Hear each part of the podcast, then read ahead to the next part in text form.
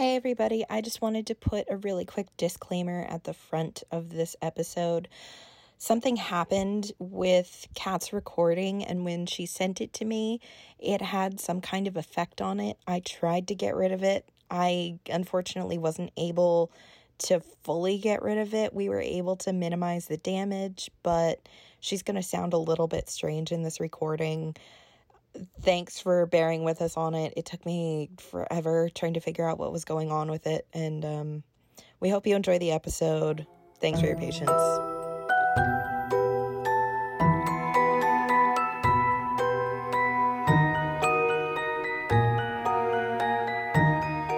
Hi, everybody. This is Crystal.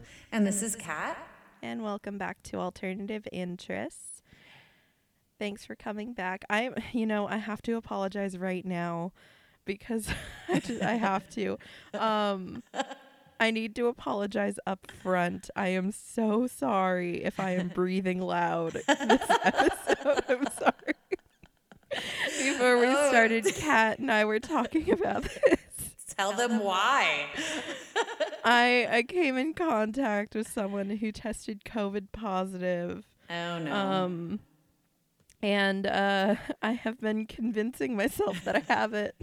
So like I, you've been hardcore, hardcore, hardcore convincing yourself everything.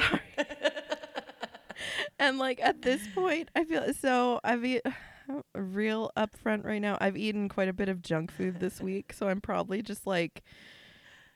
It's probably just all the diabetes in my system. I'm I'm sw- so I'm gonna be breathing heavy. Um, I hope it's not the Rona. My test results should come back in the next day or so, but we'll see if I can get through this without sounding like some kind of weird stalker. It's okay. It might add to like the ambiance.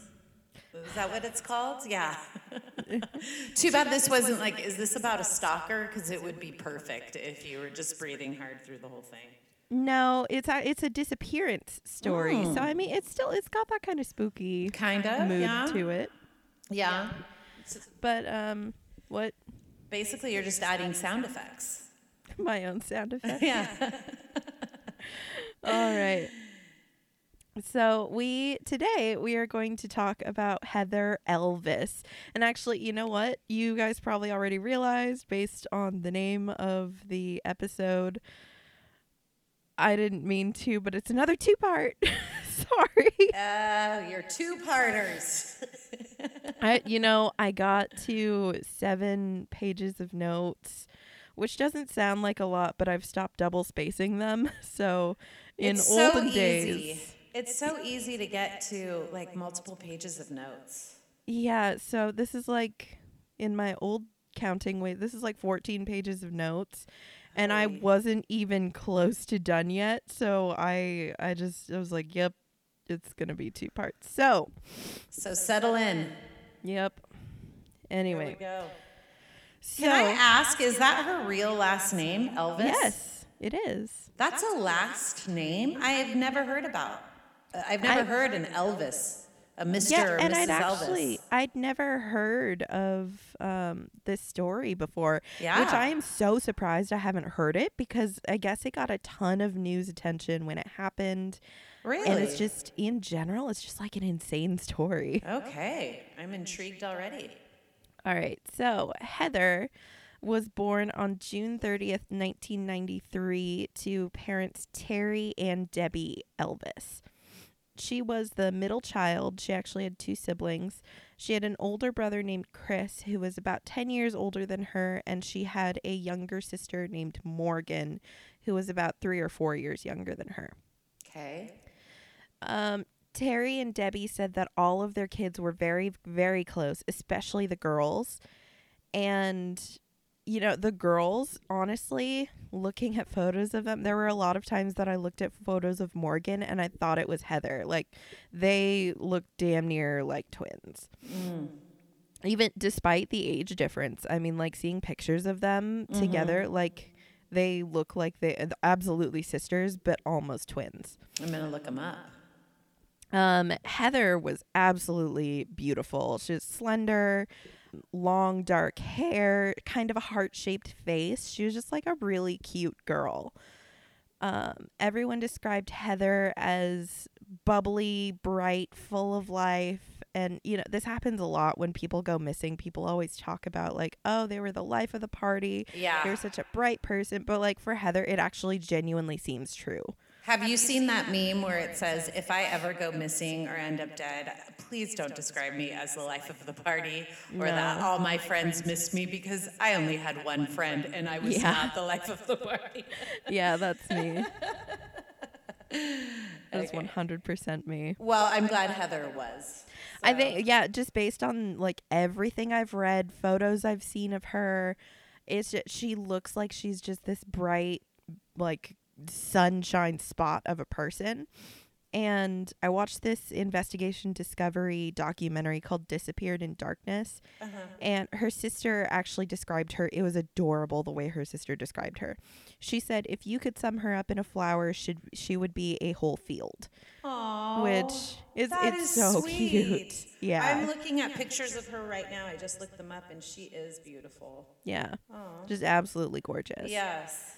Um so also her sister said that Heather loved to sing, but Mm-hmm. she refused to sing for people. Like she not Oh. even her family, but she loved to sing. I guess she also had a good voice. Uh huh. Morgan said that growing up her bathroom was actually directly downstairs from Heather's bathroom.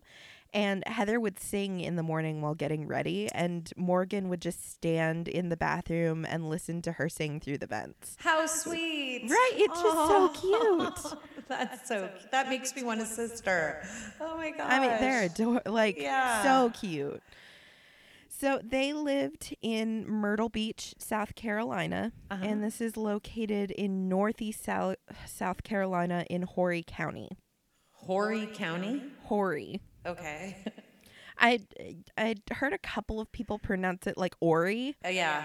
but other people pronounced it with an a like Horry. So I'm.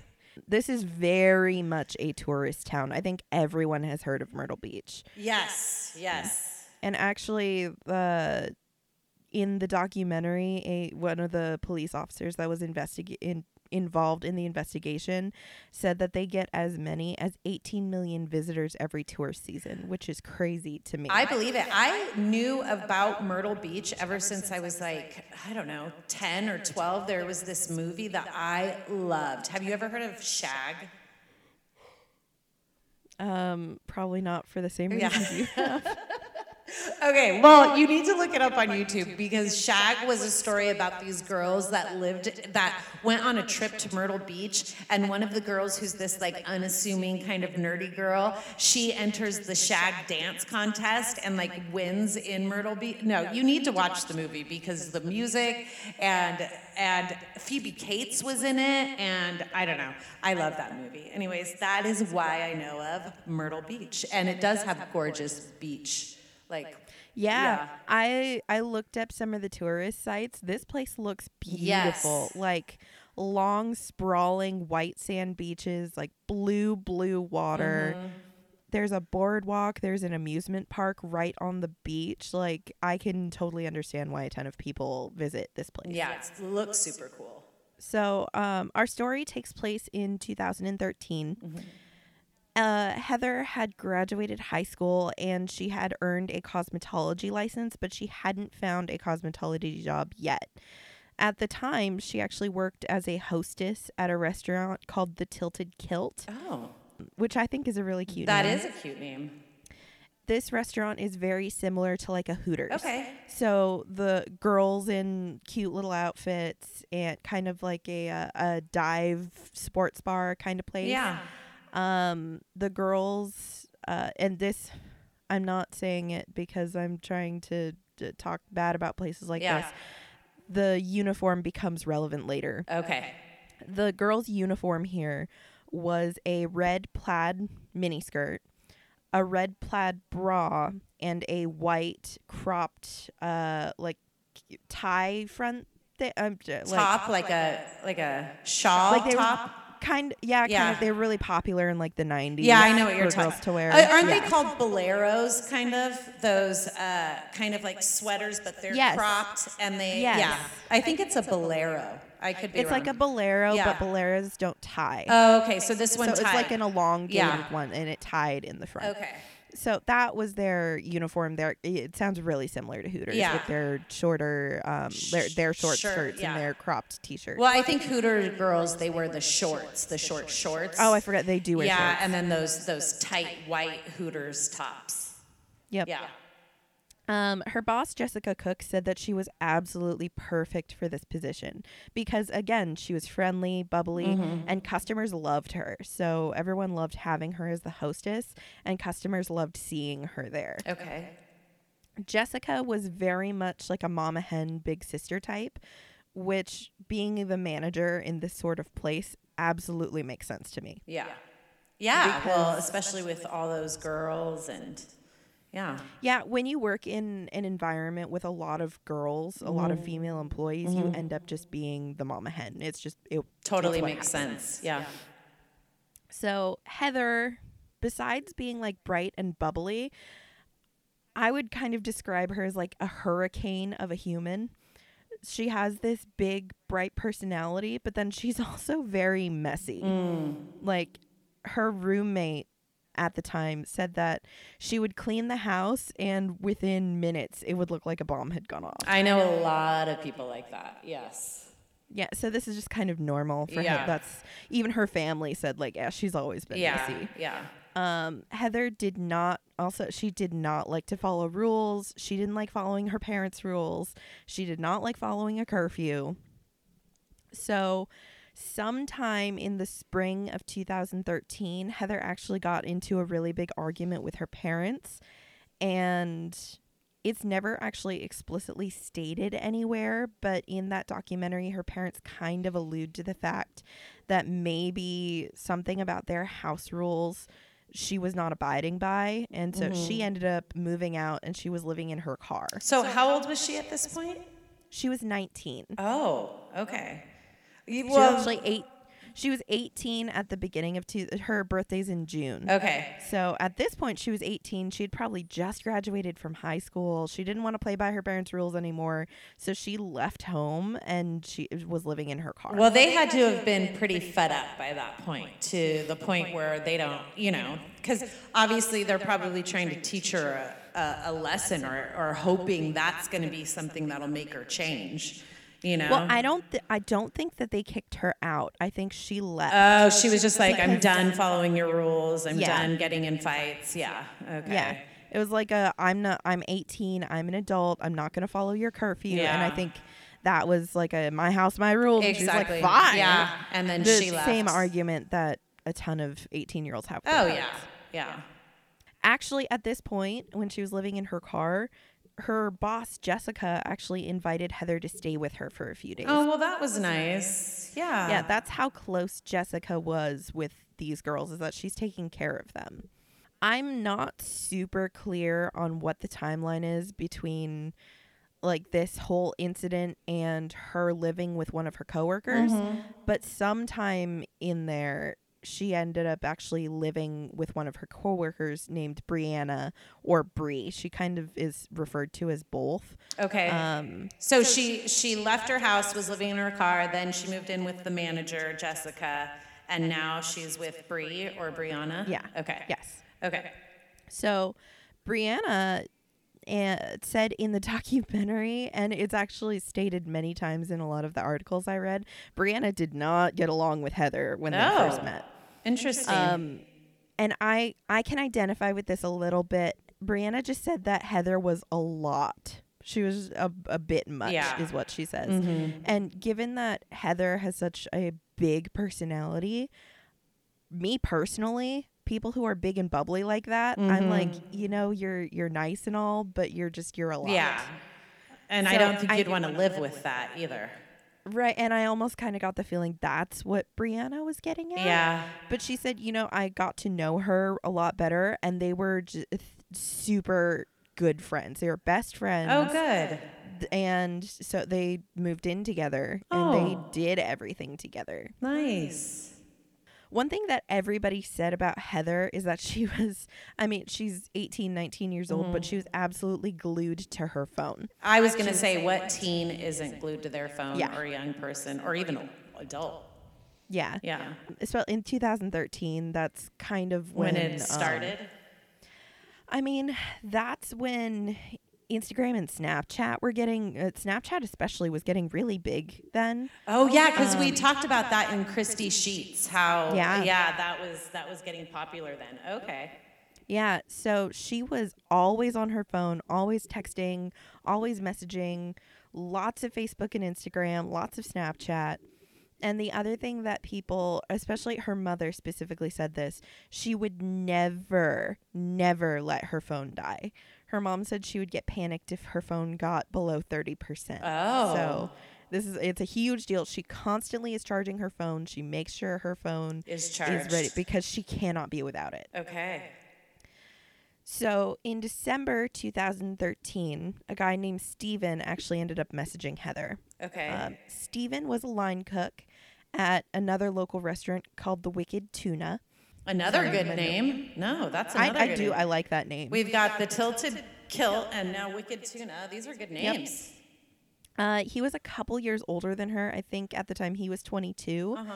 And he had actually kind of known her in high school. Like they weren't friends, but he had seen her around and he always thought she was really cute. So they went to the same high school then. They did. Okay. Okay. Um, he was he just graduated a couple of years ahead of her. Okay. Okay. And, you know, he always thought she was super cute. Uh huh. And he decided to take a shot. Nice. The other thing about this, like, some people might think it's weird that he's 22. It's been a while since he's been in high school. I don't think that's weird. Well, the fact that. So the thing that gets me is like they're both working in the restaurant business. Yeah. A lot of people who work in restaurants are like, even if you're working in different ones, they're all kind of in the same social circles. Oh yeah, I when I worked at a restaurant, a popular restaurant uh, where I grew up, and yeah, it's almost like you're all like it's like it's like another high school almost, you know. And and in my case, we all started at the same time, and we all left around four or five years later. But yeah, it's like you know everybody. Yeah. Yeah. Um, that and they're in a tourist town, so all of you guys, Oh, like you get, you have the same gripes. Like, Yeah. you're like, oh, the tourists are back. So Yeah. you always kind of have someone to bond with, even if you're going to other restaurants. Exactly. Yeah. But you know, Heather agreed to go on a date with him. Mm-hmm. So on December seventeenth, Heather had a job interview actually at a local salon, and she ended up getting a job as a makeup artist for this salon. Oh. So she actually gets to use her cosmetology license. Yeah, that's She cool. She was so excited about this. I bet. Um, her sister and her roommate said that this is always something she was passionate about. It was like a gift of hers that she could just look at someone and know exactly what color palette would work for them and how to make it work, or even like how to make something work on someone that Yeah. shouldn't have been able to work on them. It was just something Oh, that she was really good at. So it was her. She had a talent. It was her calling. Yeah. Yeah. Um, so after this job interview, she ended up stopping by her parents' house to pick up a guitar, and she mentioned to her parents, like, "Yo, I, I have to go get ready for a date." And her mom was like, "Oh, who who are you going with?" Like the mom thing, like, oh, Yeah. I don't know. And she's like, "Oh, it's just someone new." Oh. So she and Steven ended up going to dinner together at Banditos, Mm-hmm. and this is a Mexican place. I guess it was a pretty popular one. Okay. Um, after dinner, they ended up going to a local mall parking lot and super cute. So, this is like very teenage date to me. Uh, Steven was teaching Heather how to drive stick shift. No, that's So- adorable. So, um, they actually, uh, Steven took a picture of Heather while she was driving. She has this big smile on her face, and she ends up sending it to her parents with this little caption. She's like, Aren't you proud of me? I can drive stick shift. Oh. So, and they got that around 9 or 10 p.m. Okay. After they were done driving around the parking lot, he actually invited her back to his house. He lived with his mother at the time. So they went back to their house and they watched a movie together. Uh huh. And after the movie, he took her home. And she was like, You know, my roommate's not home. Do you want to come up and just kind of take a tour of my apartment? So he invites her, she invites him up. They go up to her apartment, kind of look around. Yeah. The famous Um, tour. Yeah, uh, they nothing big happened. They did kiss goodnight, Uh-huh. and then he went back home. Nice. Okay. Heather's roommate was actually visiting family in New Jersey for the holidays, so she was going to be gone for a little while. But she and Heather are super close, so Heather calls her just to tell her how the date went. Okay. The next day, so that I mean that's the end of that night. It sound I mean that sounds like a really good first date. Yeah. That sounds adorable. Um, the next day, police were dispatched to Peachtree Landing. So Okay. Peachtree Landing is a small marina near Myrtle Beach. Uh huh. but it's not really a typical tourist spot. It's more like a local, like locals know about it. Uh huh. A police officer described it as desolate. He said, You don't end up there unless you are going there. So is it just like a, a, I don't know, is it like a parking lot? Is it like a, It's it's a marina. It's Okay. a marina. So it's it's a parking lot with um boats and a dock, but like it's it's not it's out there, not it's a lot off of the beaten path. Okay. Yeah. Okay. It's like it's one of those places that remember we were talking about Long Beach. You don't get to Long Beach unless you're going to Long Beach. Yeah. Kind of the same thing. You don't get to Peachtree Landing unless you are going to Peachtree Landing. Okay. So this is actually the night of December 18th. Um, the local de- police said that at night there's actually no lights in this parking lot. It is very very dark. So he said that the way that this guy described it on the documentary, he said it is the darkest and most desolate place in Horry County. Oh. So like this place, it's like a hole. yeah, that does not sound fun. So again, it's somewhere you go, like you don't just end up there. Yeah. you like you're going there. You're going there for a purpose. You like you have a boat or you're doing something there. Okay. Yeah. So police were called to investigate a suspicious vehicle. And the policeman that was responding was thinking, you know, it's probably just a couple teenagers. They drove out there because it's dark. Mm-hmm. They're necking. They're having a good time. I'm just going to go tap on the window and tell them to move along. Yeah. And actually, the way he described it again, after he said he thought it was a couple teenagers, because Peachtree Landing is somewhere you go to not be seen. Well, yeah. I mean, if it's so desolate and dark, of course. Yeah. Um, so when the police officer gets there, he very quickly changed his mind because the first thing he noticed is that this car that he's coming to investigate is actually parked crooked across multiple parking spaces. And that's not really Okay. normal. No. Um, it was a green Dodge Intrepid. And he said there were no lights on, there was no windows open, all the doors were shut. It just kind of looked like an abandoned car. Like nothing looked weird besides the fact that it was just kind of parked funny. Um, he did shine his light inside, and he said that it was very messy inside. Oh, not no. like, not like someone kidnapped you, messy, but just like this You're a person's kind of messy person. You're just a messy person. Yeah. So he decides, you know, there's no one around, so he decides to run the plates, and immediately gets a hit back. And this vehicle belongs to Terry Elvis. Bingo. This police officer is actually friends with Terry, Oh. which kind of tells you how small the town is. Yeah. Um, I guess Terry owned a local printing company, and Okay. uh, this policeman was friends with him. So he's like, you know what? I'll just go pay Terry a visit. It's fine. He goes to Terry, knocks on the door. He's like, hey, do you have a vehicle missing? Uh, Terry kind of glances outside, and he's like, no. And the police is like, well, what about the green The Dodge? Dodge and- yeah. yeah. He's like, oh, um, you know, my my daughter Heather has that car, but she doesn't live here anymore. And the police were kind of like, you know, we found it over at Peachtree Landing. It's parked a little funny. And Terry in the documentary, he said that like the second he said that, he's like something just didn't feel right. Well, yeah, I can't imagine like hearing that and then going, uh, yeah, that would Yeah. be, aw- yeah. So Terry actually had a spare key, um, which sounds completely normal to me. yeah, my parents totally. I used to lock my keys in my car all the time, and my parents had a spare, and they would have to come and unlock my car for me, like at work. All, I think it's happened They're several like times. Crystal. Uh, Yeah, I felt bad.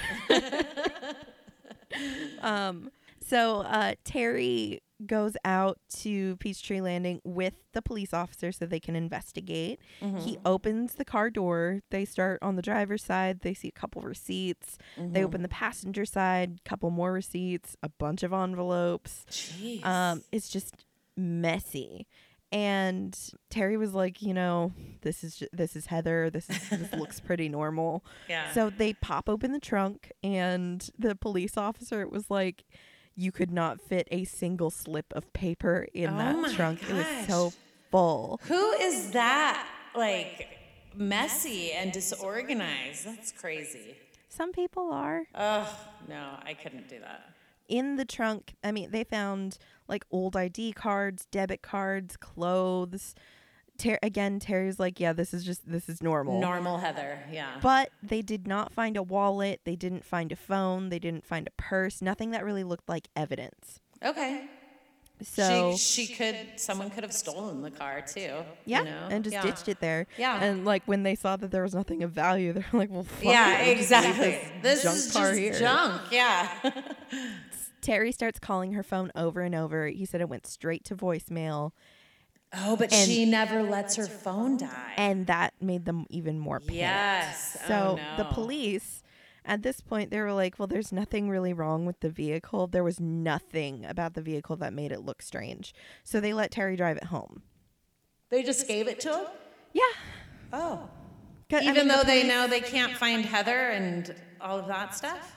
Yeah, they just there was nothing about the car that they were like nothing about this car looks like she was taken from this car.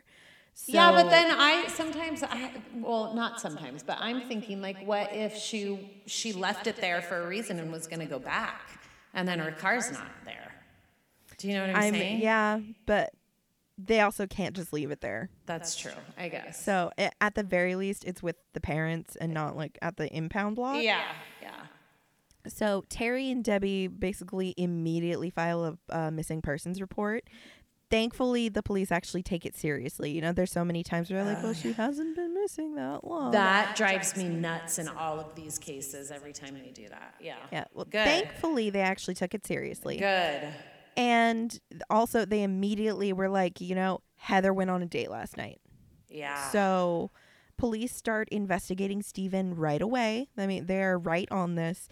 But Steven's mother confirmed the story. She said, yeah, they came back here. They watched a movie. Steven took her home, and then he came mm-hmm. back, and then he stayed home all night. Yeah. So, that's kind of their first dead end. They were like, well, we thought that was our slam yeah, dunk. exactly. So police go to search her apartment since, you know, that's the last place that they know that she was. Again, the apartment was a mess. but this is, we're expecting this now. Like, none of this is strange. Her poor roommate probably like leaves and then comes back and goes, ugh. Right? Because you know that roommate's out of town, right? Yeah, exactly. She probably And it's like the daily mess kind of builds up, but then it's like, this is like weeks of mess. And oh, she's just, no. you know, she's mentally preparing. She's like, but you know, despite the mess, they really did not find anything. Nothing that looked like a struggle. If she's this messy, I don't know how they differentiated, but they said they could. Um, and police actually ended up going back to the Dodge Intrepid because she's obviously not in this apartment. Yeah. She's not answering her phone. The mom is giving an alibi for this guy, Steven. So they actually start combing her vehicle for DNA and fibers. They didn't find anything. Just more trash. Yep. Yeah. And so, relatively quickly, there were searches organized to look for Heather. Like within a few days, they were putting searches together. And actually, one of these searches found human remains on December 28th, but they were for a 20 year old male. And they were, it was Oh my gosh. yeah, it was awful. No one knew who this guy was. His bones were scattered for about a hundred yards, and the police said that they had likely been there for several years. Oh my gosh. Yeah, Isn't that sad that you like someone dies and like no but like you find these bones and you're like, "Oh, there's someone here and no one knows who it is and it's just a person." That's sad. yeah.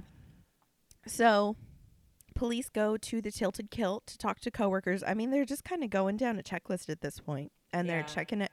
They're checking everything, which is great. So they go and they talk to the manager, Jessica, and the first thing Jessica says is, "If anyone knows where Heather is, it's Sidney Moorer." Sidney? Yeah, we, this Who's is uh, that? right.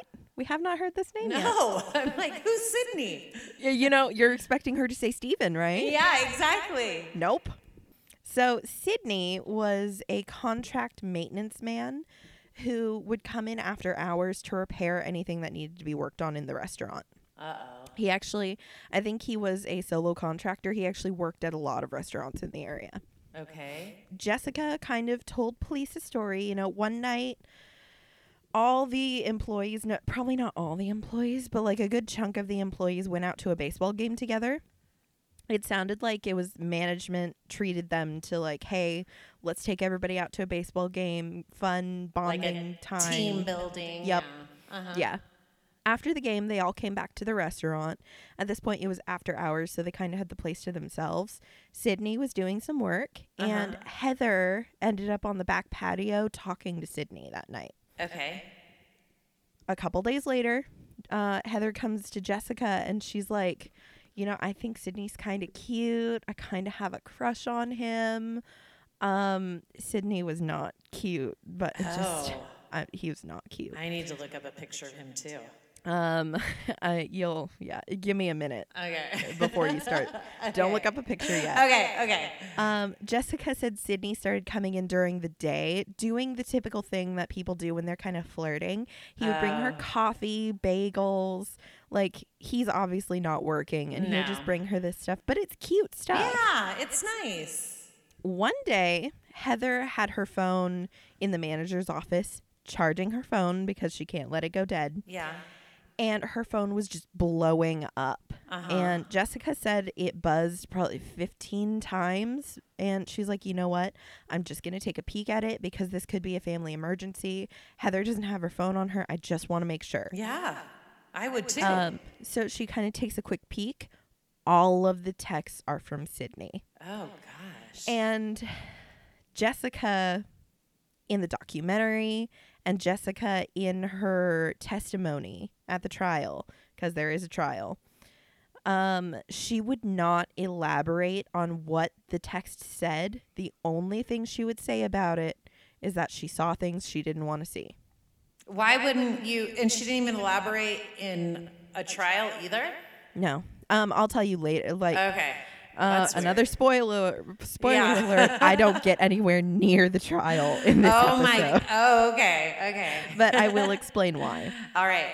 Um, okay. The only thing that she really elaborated on was that one of the texts she saw, and this was a big red flag to her, and understandably, Sidney mentioned that it's something about Heather and him having sex on the patio at work. oh. And so this is a big red flag to her that she's like, okay, this is probably not appro- appropriate. Yeah.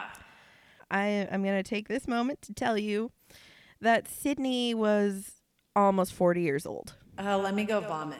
That's gross. I, Yeah. This whole time when you first mentioned him, I thought restaurant. I thought maintenance. I thought he was like a teenager or like a No. young. Ew. No. Forty years old. Gross. It's- And he was And not No. cute. no. Ugh.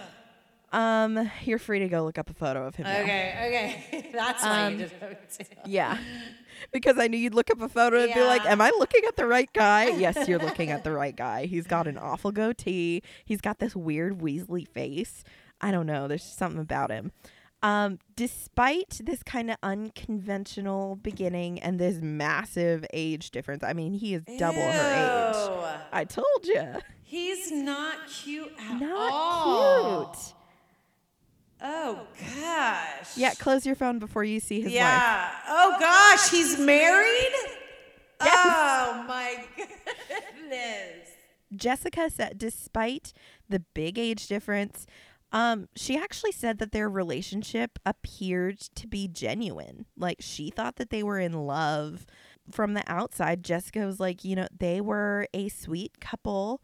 Um, he would visit her, she would visit him. They spent time together. Hold on. And, so Jessica knows he's married too and still thought this was like, Yep. Apparently, Nice. everyone knew that Sidney was married. okay, that's not right. Uh, you're right, and I mean, it's, I suppose to each their own. Yeah. I mean, Heather knew he was married. I don't because Heather is not he, like Heather is gone. We don't know what she knew. So I don't know if she knew this was an affair or if she thought that they had an open marriage. Or maybe, you know, sometimes in these cases, the other one is saying that the marriage is over. Right. And that, you know, you never know. So, Right. It's over. We're just we're going to get a divorce, that kind of stuff. I don't know what Heather knew, Yeah. what she didn't know. yeah. But in November of 2013, Heather started getting some really aggressive, scary texts from an anonymous sender. And That's it was, never good. they were threatening. One of them said, um, and she was showing these to Jessica because she was afraid. And Jessica said, you know, I remember one she showed me. It said someone is going to get an ass beat down.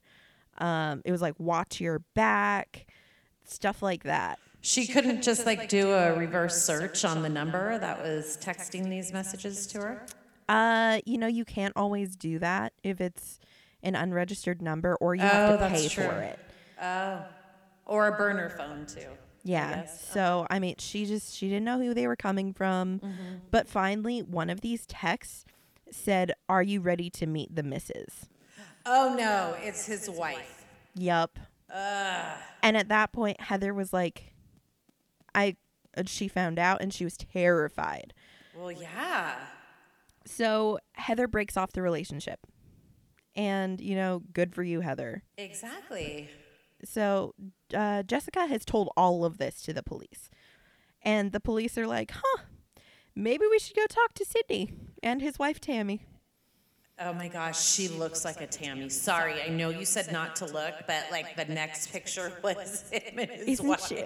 And She- his, oh my God. Oh man. I'm afraid of Tammy. You know, every pot has their lid, but this, like, th- Oh, those Lord. two, wow. Okay. Yeah.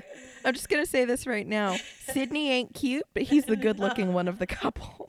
Exactly, and he was way out of his league with. Oh, uh, yeah. With Heather, Oh, I don't know how he did that. Okay. I don't know either. That's And crazy. ap- apparently, it was Heather pursuing him. That is insane. Yeah. So, you know, the thing that like teen girls do, especially in high school, that they're like, will you go tell this person that I think they're cute? Yeah, yeah. I guess that was happening with some of the waitresses. Like some of the late night waitresses would be like, you know, Heather had a dream about you the other night. And just like Oh. stuff like that. And that's how it started. And you know, if you think back to to like people you thought were super cute and you think back on it now and they're really not, you know, that's that it was probably one of those things. And then the older man, the Yeah. Unattainable kind of probably added. But this girl, she could have had anyone. that that's what I'm thinking. I like looking at her. She's just so cute, and then like everything you're saying about her personality, where she's bubbly and she's, Yeah. you know, everyone said she's the life of. The, I mean, yeah, she's a little messy, but you know, it just there's something weird there. Right. So, um, police decide that they're going to go pay Sidney a visit. And there was actually um, a recording of the dash cam footage because they just kind of pulled up to his house, talking to him right in front of the car. Uh-huh. I tried to find the raw footage. I can't find it anywhere. Oh, it's like it's embedded in documentaries and stuff. Okay. But because I really wanted to put this interaction in there, but I couldn't find it. Um, but police go and they're like, "Hey, have you talked to Heather recently?" Sidney goes, "No." And they're like, "Well, what was your relationship with her like?" And he's like, "Well, there is no relationship." And they go, Uh. "Really?" He's like, "Well, there was a relationship, but there's not anymore." okay. And the police are like, "Well, okay. What what about the other night? Like you didn't hear from her on the night of the 17th at all because they're like people are telling us that you would know if she was missing." And he says, "Well, maybe I talked to her that night, but it was just to tell her to stop contacting me." Oh, that's always a good thing to tell a cop, it, especially when they're investigating a, miss, a missing person. Right. Maybe I talked to her. Yeah. Okay, buddy. But to start with a, oh no, I haven't talked to her, and then Yeah. immediately like, well, maybe. maybe. Okay. Sidney does this a lot. Ugh, I already do not like him or Tammy. Yeah. Um, so Sidney claimed that Heather was trying to contact him. He said that she was leaving notes on his truck. And he said since he was trying to repair his marriage, he did not want her contacting him anymore. Sure. Police said that, like, you know, man, it's a little suspicious that you say you talked to her and she disappeared later that night. Exactly.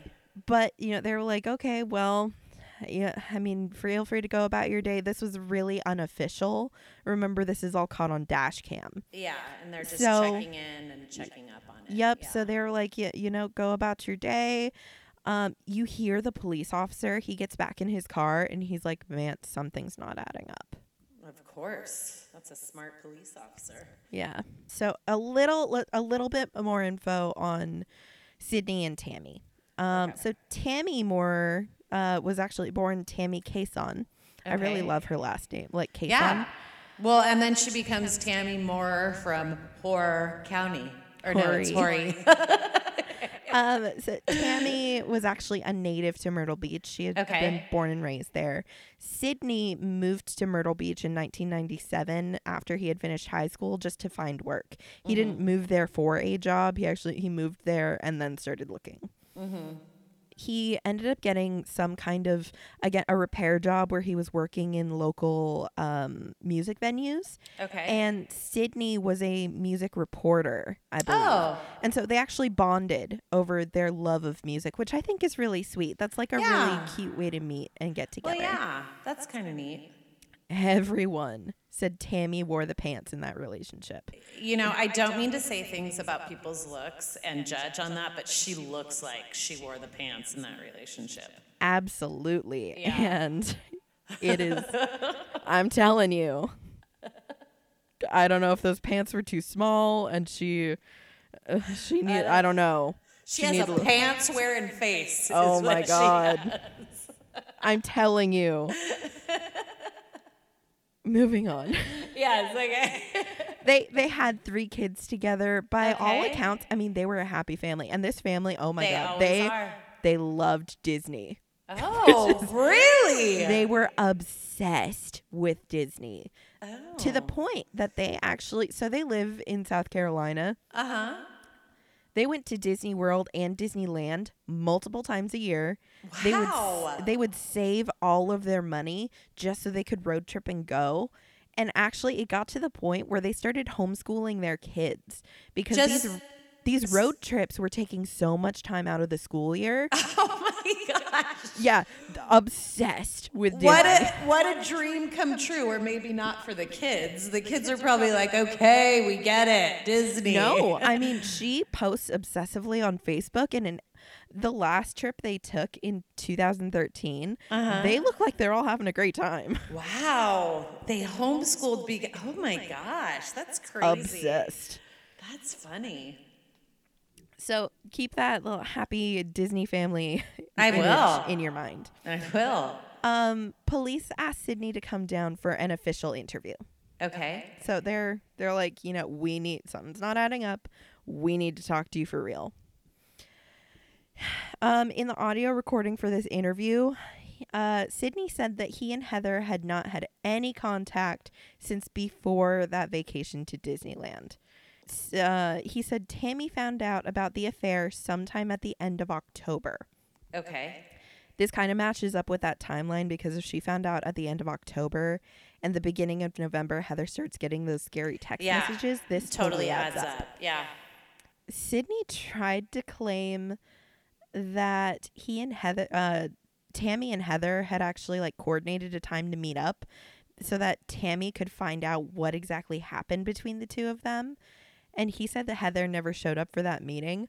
I am completely calling bullshit on this story. Yeah. Heather would never have agreed to meet this woman. She was terrified of her, and Tammy was threatening to beat her.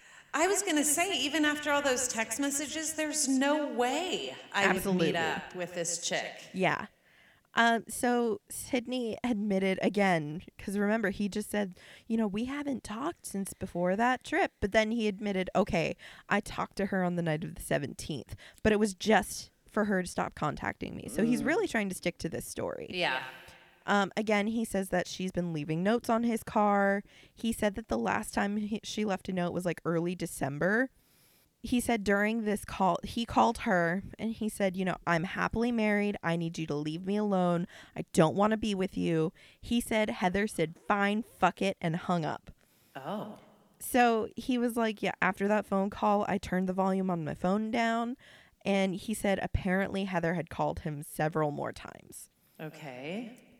Well, Sidney's a damn liar. Uh, I could have told you that, but okay.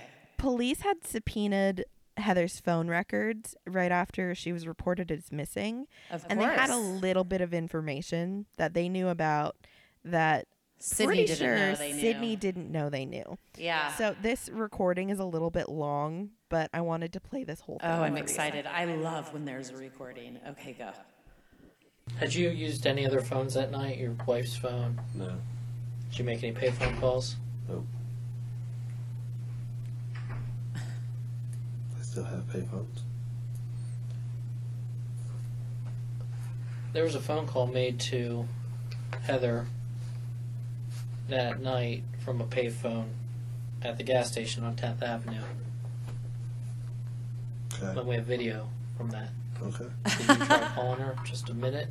No. A second? You sure? Maybe. Okay, how about we start again? I, I did. I called her from Okay, the payphone. let, us okay. start from the start again because I know. I, I don't. The- I the don't know whole- you. You don't know me. I I, don't know. Like In the whole story, everything's legit. Okay. Okay. I Let's did go call. back to the part where it stopped being legit and okay. start from the. well, no, I did call her on the payphone. Okay. And what did you say? I asked her to please leave me alone because she had been leaving notes on her car when I would be. I was at work. When was that last happened? like the f- almost the first night we got back. Well, the first night that I worked after we got back from vacation, Mhm. I got one on my windshield. Okay. You need to call me, Okay. and that's it. There was no signature. And that no was nothing. like Novemberish. October, Um, November. No, no, no. That was um, beginning of December. Okay. So she left a note in your car. Which Um, store was this?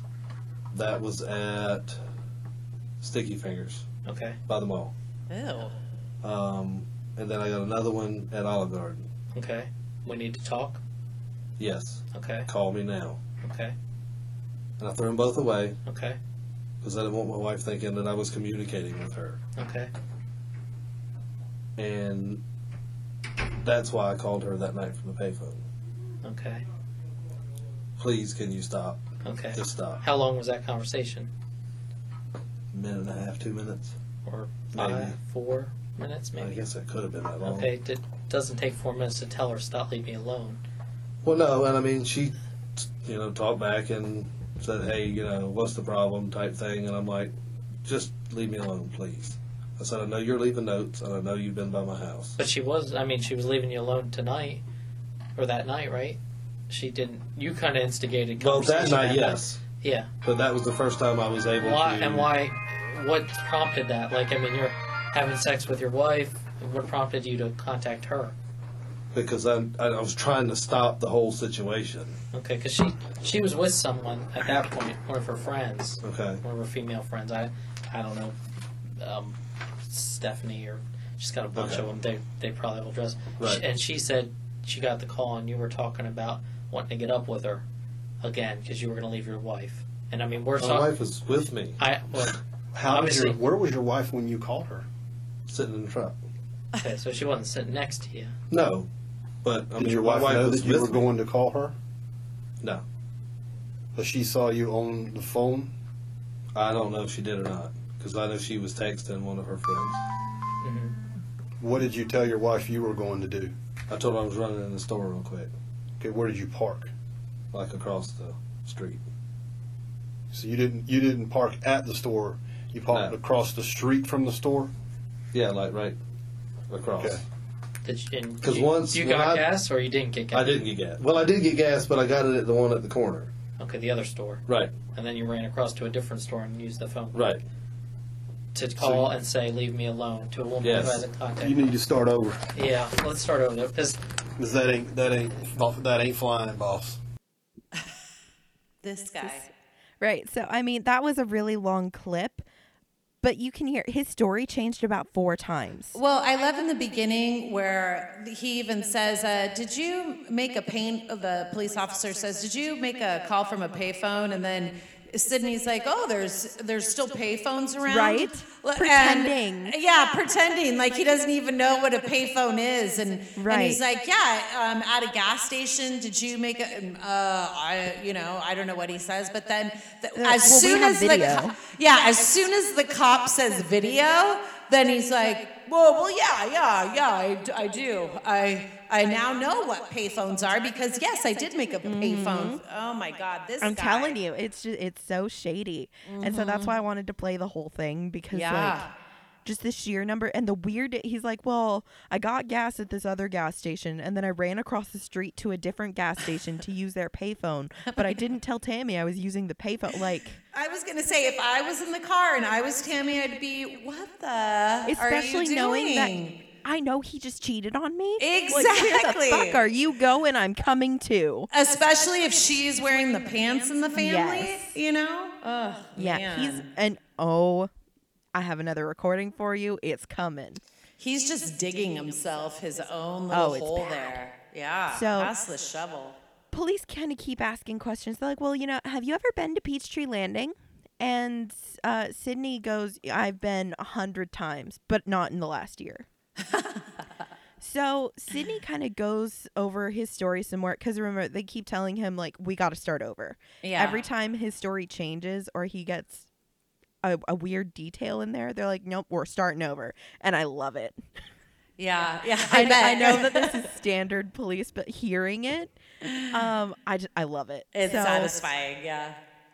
Sidney kind of he's going over his story. The police are just letting him talk, and he starts kind of given his own alibi for to prove that he was home when Heather was supposed to have gone missing. Oh, I bet this is good too. Oh, it is great. So here is the next recording. yay! You at no point left your house that night. No. In your in your truck, in nothing. No. That car never left. Did your wife ever leave? Nope. She was with you the whole night, Yes. And you guys both went. All right, this is weird, so don't y'all don't look at me like I'm crazy or she's crazy. The trust issue Yeah, is big. I can imagine. When So we go were to you- sleep, I'm handcuffed to the bed. she She's handcuffs the you. only one with the key. She handcuffs you to the bed. That bed. was our agreement for six months. Really? I told you it sounds weird. So when you got that, which which hand does she cuff? I do my left hand so I can put it under the pillow and lay next to her. Okay.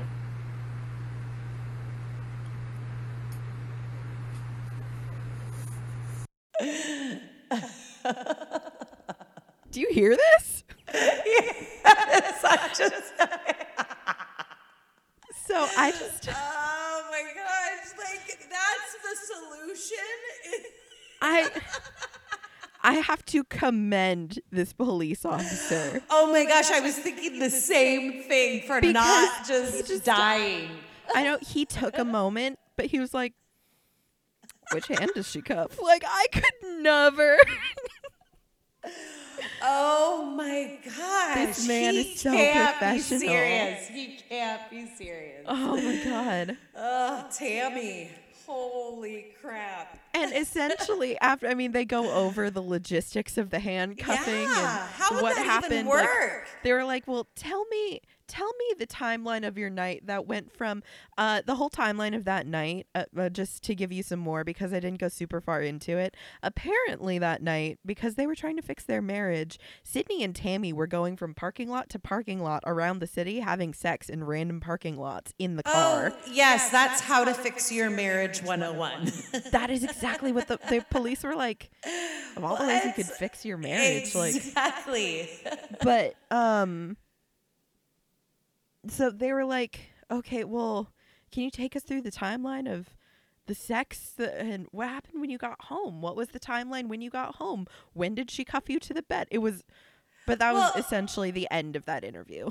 And then I hope they also asked too more of the logistics of being handcuffed to the bed throughout the night while you sleep. What if you have to go to the bathroom? Right. What if like there the house burns down and there's an emergency? Oh my god. Tammy's got the key. Tammy. Probably hanging around her neck. These two. Holy cow. Yeah. So police also went to, I think, because Sidney was not home when this happened, I think it may have been at the same time. They actually went to the house and they're like, hey, do you mind if we come in and take a look around? And Tammy says yes. She's like, yeah, sure. Come on in. But since they did not have a search warrant, Tammy could deny them access to anything.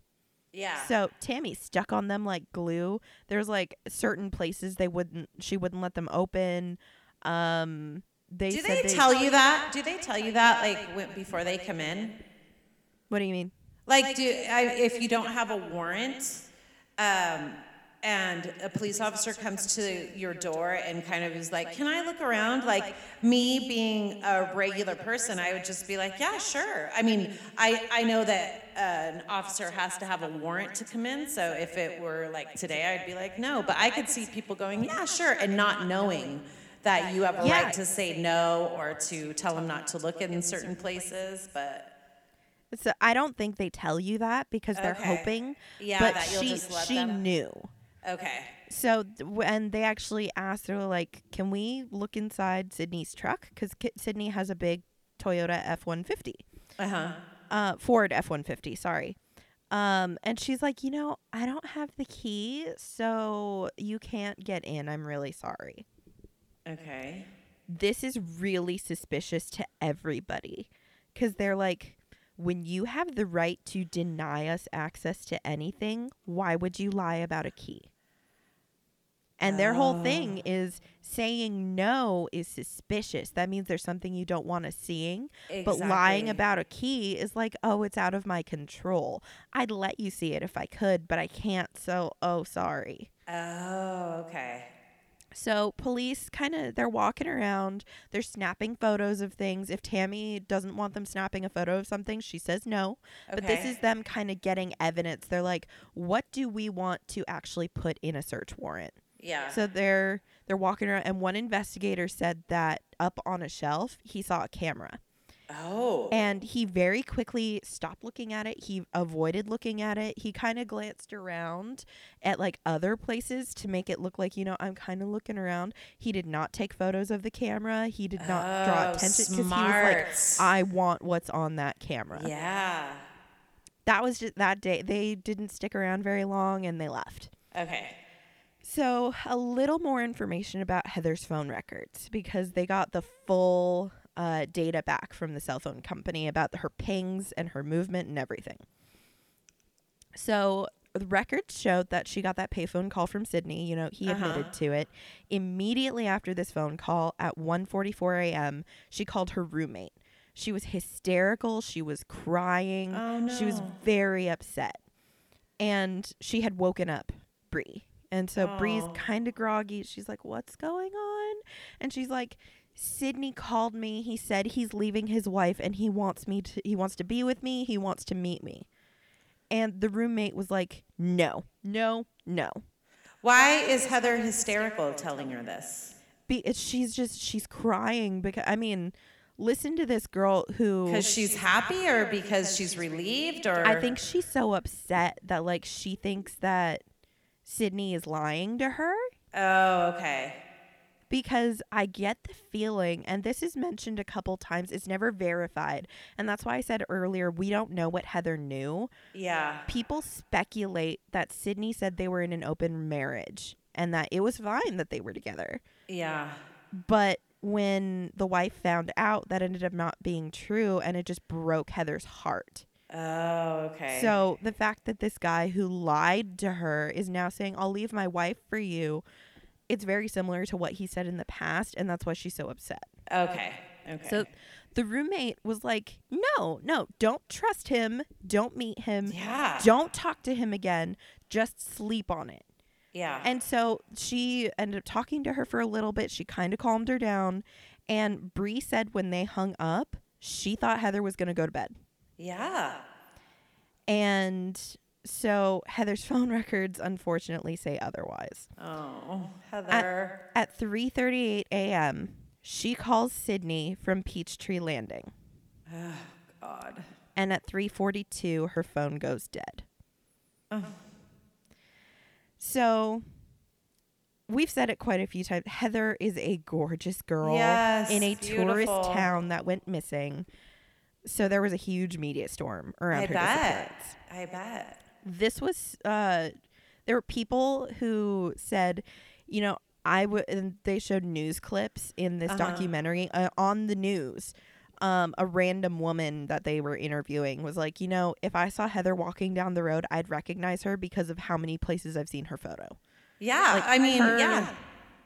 and that's why i said i was so surprised i've never heard this before Well, she also has such a unique looking face. She's she's so pretty. Like it's a distinguishable like yeah if there's that many signs up of her face, of course. Yeah. Oh. yeah it's just very like if you saw her you would know Yeah. I hadn't heard of this case either.